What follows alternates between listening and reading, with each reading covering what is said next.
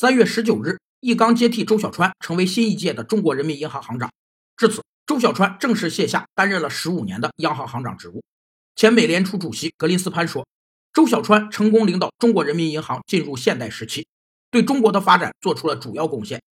一个团队或组织里总有些员工属于关键性人物，他们对企业战略目标的实现起着不可或缺的作用，被称为关键员工。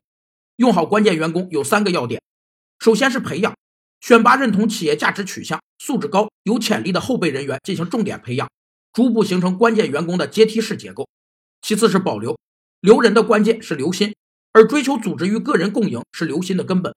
第三是激励，关键员工的忠诚度受绩效管理、薪酬以及工作环境三方面的影响很大，这些是激励工作的重点。周小川几乎参与制定了中国银行业十年改革历程的每一个关键决策。并在2011年被欧洲货币评为年度全球最佳央行行长。